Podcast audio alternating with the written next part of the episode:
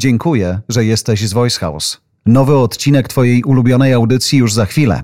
Ale mam prośbę. Szanowna słuchaczko i drogi słuchaczu, Wasze opinie są dla nas bardzo ważne. Pozwalają nam się rozwijać. Zasubskrybujcie nas na Spotify i Apple Podcast. Zostawcie krótką opinię. Co robimy dobrze, a co zmienić? Będę zobowiązany. Najciekawsze, najczęściej słuchane, najbardziej intrygujące, czasem najśmieszniejsze fragmenty audycji od Voice House. Słowem Best of Voice House. Bierzcie i słuchajcie tego wszyscy.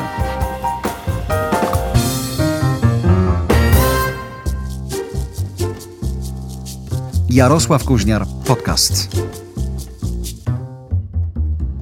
Czy dzisiaj jesteś w takim momencie, w którym najgorsze z tego, co stało się publiczne, jest już za tobą? To jest ciekawe pytanie, bo dokładnie wczoraj dostałam kolejny um, fatalny komentarz na temat, e, na temat mojego wywiadu i zdrowia psychicznego. Więc to się cały czas, co jakiś czas pojawia, ale um, to jest naprawdę ułamek. Jakby mhm. jak patrzę na, na reakcję, to mam w sobie bardzo dużo nadziei, jeśli chodzi o nasze społeczeństwo i ten temat, że jednak oczywiście były obrzydliwe komentarze o, o o wysyłaniu osób chorujących psychicznych do Auschwitz y, i, i inne takie. Ale, ale było przede wszystkim bardzo dużo dobra, więc y, na tym się skupiam. Kiedy sobie sięgam do, mm, do tego wywiadu i do tego tekstu i w ogóle do tego momentu, w którym tak sobie wyobrażam, że ty uznałaś sama ze sobą, że to jest dobra chwila mhm. dla siebie samej przede mhm. wszystkim, żeby o tym opowiedzieć. Nie było naprawdę lepszego momentu, jak dzisiaj popatrzysz na to historycznie już? Nie było, nie. Ja e, od kilku lat chciałam to zrobić. Chcia, już sobie wszystko poukładałam w życiu, w głowie, w rodzinie, że mm, pomyślałam, dobra, jeśli to może komuś pomóc, to jestem gotowa o tym mówić. Bardzo chciałam to zrobić, kiedy minie wystarczająco dużo czasu po premierze książki, żeby nikt mi nie zarzucił, że robię to po to, żeby nakręcać sprzedaż. No i minęło półtora roku, pomyślałam, dobra, to jest, to jest na tyle długi czas, że, że nikt już tego głupio nie połączy. E, I myślę, że to był dobry czas, tak, jak, jak myślę, jak sobie radziłam z tym wszystkim, z, z tymi wszystkimi komentarzami, z tym wszystkim, co się działo, e, to myślę, że, że to był ten moment. Nawet słuchając ciebie teraz, myślę sobie, że żyjemy w takim on jest czasem fajny, a czasem parszywy w świecie, że chcemy zrobić coś dla siebie, swojej duszy, swojej głowy, swojego serca, swojej rodziny, siebie samych po prostu. I zaczynamy, zaczynamy na drugiej stronie ważyć yy, mimo mhm. wszystko, jak oni zareagują. Nawet jeżeli mamy ich głęboko gdzieś, to jednak oni cholera są, prawda? Bo oni mogą mimo nieograniczonych czasem możliwości wyparcia tego, odparcia tego, jednak walnąć, nie? I umówmy się, wiesz to równie dobrze jak ja, walną. Mm. Jakby nie, nie ma takiego, y, nie ma takiego momentu takiej narracji, kiedy czuję się bezpieczna w internecie, więc e, ja wiedziałam, że to się będzie zdarzać i po tym wywiadzie ja e, robiłam screeny wszystkich tych obrzydliwych komentarzy i je publikowałam u siebie, bo chciałam właśnie pokazać, ok, dobra, to jest poziom dyskusji na temat mhm. zdrowia psychicznego w Polsce. Później przestałam je publikować, bo wydaje mi się, że to był trochę mój błąd, bo ja jestem już odporna na takie komentarze, ale nie pomyślałam o tym, że mogą je czytać osoby, no właśnie, w trudnym, w trudnej sytuacji, które może jeszcze się nie pogodziły z diagnozą swoją albo osób bliskich e, i że nie powinnam ich narażać na, no właśnie, na czytanie takich rzeczy. Więc e, w pewnym momencie przestałam publikować, ale zbierałam, bo właśnie chciałam zobaczyć taki, wiesz, krajobraz po bitwie. Mm. Dobra, ten wywiad został opublikowany, i Kurz co, opada i co widać. Dokładnie. Mhm. I co, co, co ten wywiad, co reakcje na ten wywiad mówią o nas samych. Dziś masz takie poczucie, że więcej y, dobrego zrobiłaś dla siebie czy dla innych? Dla, dla siebie. To znaczy, bardzo bym nie chciała y, myśleć właśnie w ten sposób, że zrobiłam to, żeby jakoś y, zbawić świat czy, czy cokolwiek innego. Niemniej powstało bardzo dużo dobra ja, ja sama otrzymałam bardzo dużo dobra, ale też cały czas dostaję wiadomości, że e, po tym wywiadzie ktoś zdecydował się wrócić na terapię, albo że oczekuje diagnozy, ale już boli, boi się mniej, albo że łatwiej mu zrozumieć osobę bliską, która choruje.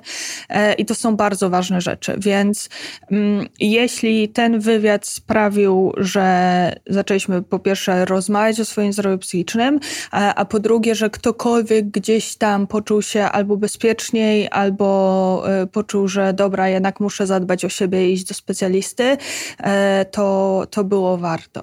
Czy były takie momenty, w których ludzie powiedzieli, słuchaj Janina, ty na okładce, czy w ogóle ty, którą szanuję, lubię, czy tam... Yy, dodałaś mi sił, dodałaś mi odwagi, potrzebowałam tego, żeby zrobić własny coming out? Tak, miałam takie wiadomości, choć, e, choć, choć zawsze zaznaczam, że taka decyzja to jest tylko ułamek tego, co zrobiłam ja, i to mhm. jest przede wszystkim ogrom siły i pracy tej osoby.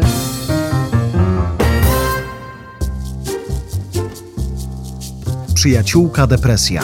Ela Bonda i Jarosław Kuźniar. Bardzo dużo osób opowiedziało o swoich chorobach najróżniejszych, czy to była depresja, czy to były innego rodzaju schorzenia i to cieszy tak naprawdę, bo wiadomo, że te osoby są. Wiemy o tym, jakie są statystyki, że to jest jedna osoba na cztery i cieszę się bardzo, że coraz więcej osób mówi o tym głośno. Jedna na cztery. Niby nic takiego, ale tak naprawdę to jest bardzo duża skala.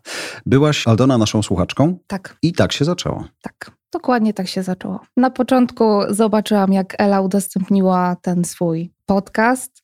Wysłuchałam w całości, podesłałam mężowi. Mąż nawet uronił łezkę, ale też wysłuchał w całości. I potem spadłam z krzesła, kiedy Jarek odezwał się do mnie. I tak się zaczęło. Bo z kontekstu tej dyskusji pod wynikało, że masz swoją historię do opowiedzenia. Tak. I właściwie tutaj Ela uratowała mnie w całej mojej historii, bo gdy ujawniła się w pracy, to ja jeszcze nie miałam zielonego pojęcia, co się ze mną dzieje, i właściwie trochę tak patrzyłam na to, kurczę, odważnie. I tak w pracy, no naprawdę odważnie, ale kompletnie nie wiem, o czym ona mówi, o czym ona pisze.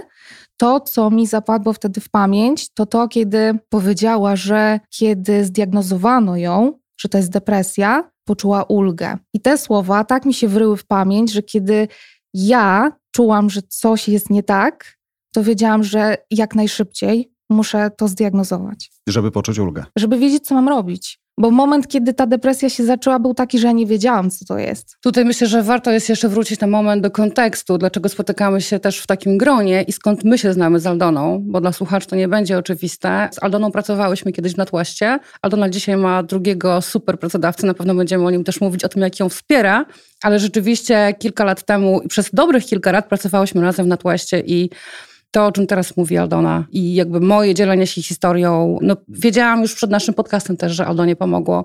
Myślę, że Aldona była jedną z osób, które też mi pomogły przyjść do ciebie i opowiedzieć, że warto, tak, że warto o tym mówić szeroko. Zatrzymajmy się na tym waszym natwestowym kontekście. Byłaś w tej samej firmie, w której Ela była tą osobą, która odważyła się to powiedzieć. Jak patrzyłaś z perspektywy współpracowniczki na tego typu deklaracje? No było to dla mnie bardzo odważne, ponieważ ja nie miałam pojęcia, czym depresja jest. Dla mnie depresja była słabością, tak jak dla większości społeczeństwa, jakaś słabość, tak jak migrena, jak zwykły ból głowy. I ja się teraz otwarcie do tego przyznaję, że tak na to patrzyłam, no bo nie miałam kompletnie zrozumienia, czym ta choroba jest. Patrząc na to, zastanawiałam się, co to da. To, że ona mówi. Tak, co to da, co to da, że to mówi. Naprawdę na początku zupełnie tego nie rozumiałam, ale wydawało mi się to bardzo, bardzo odważne, bo do jeszcze kilku miesięcy wstecz albo kilka lat wstecz uważam, że w biznesie nie ma miejsca na emocje i na słabość. No i co dzisiaj myślisz? Dzisiaj już jestem dojrzalszą kobietą po wielomiesięcznej terapii więc zdecydowanie uważam, że w biznesie jest miejsce na emocje. No nie da się ich oddzielić mhm. i nie da się oddzielić. Tu jest to sprzężenie zwrotne pomiędzy życiem prywatnym pracownika i wpływem na biznes. I to jest szalenie, szalenie istotne, żeby wspierać pracownika właśnie w tym zdrowiu psychicznym. Szczególnie, że to rozdzielenie życia prywatnego od zawodowego w tym kontekście jest o tyle trudne, że tak jak historia Eli pokazuje, to się wzięło z zawodu, prawda? To mhm. się przeniosło na prywatne, ale zaczęło w tym, że były cele, była realizacja, był pęd, była bezsenność i przyszła depresja. Ja to, co chciałabym Cię zapytać, o ten taki czas na początku, ten moment, kiedy postanowiłaś też ty opowiedzieć o swojej chorobie i jakby mówić o tym otwarcie w pracy. To czy coś tutaj było takiego, co zapamiętałaś mocno, jako takie mocne doświadczenie twojej historii, ale czy było coś takiego u ciebie? Na pewno dla mnie bardzo ważne było to, że dostałam ogromne wsparcie bez żadnego oceniania. Bez żadnego zająknięcia na temat tego, że nagle może czegoś nie dowiozę, że może coś się nie uda, że może muszę troszeczkę zmniejszyć ten swój udział i to swoje zaangażowanie, bo tak też powiedziałam swojemu przełożonemu, że ja nie dam rady już robić tak jak do tej pory na 150%, tylko muszę zwolnić do 50%, żeby po prostu się ogarnąć, mówiąc kolokwialnie. I nie było z tym absolutnie żadnego problemu. Dostałam taki ogrom wsparcia, nawet kiedy powiedziałam współpracownikom o tym, że choruję, to dostałam tyle ciepłych słów, że naprawdę aż się popłakałam. Ile wsparcia można dostać teoretycznie od obcych osób, które żyją w zupełnie innym kraju, z którymi widuję się tylko i wyłącznie na Zoomie. Mogę cofnąć się do tego momentu, w którym zdiagnozowałaś u siebie, że to może być depresja. Ela bardzo wyraźnie mówi w każdej audycji, że samemu raczej nie należy się tym zajmować, tylko zwrócić się od razu do specjalisty. Jak to wyglądało u ciebie? U mnie to wyglądało tak, że czekałam bardzo długo na wolny dzień, na urlop i miałam taki urlop zaplanowany na piątek. I w piątek rano budzę się i już wiem, że coś jest nie tak, bo nie jestem w stanie wstać z łóżka.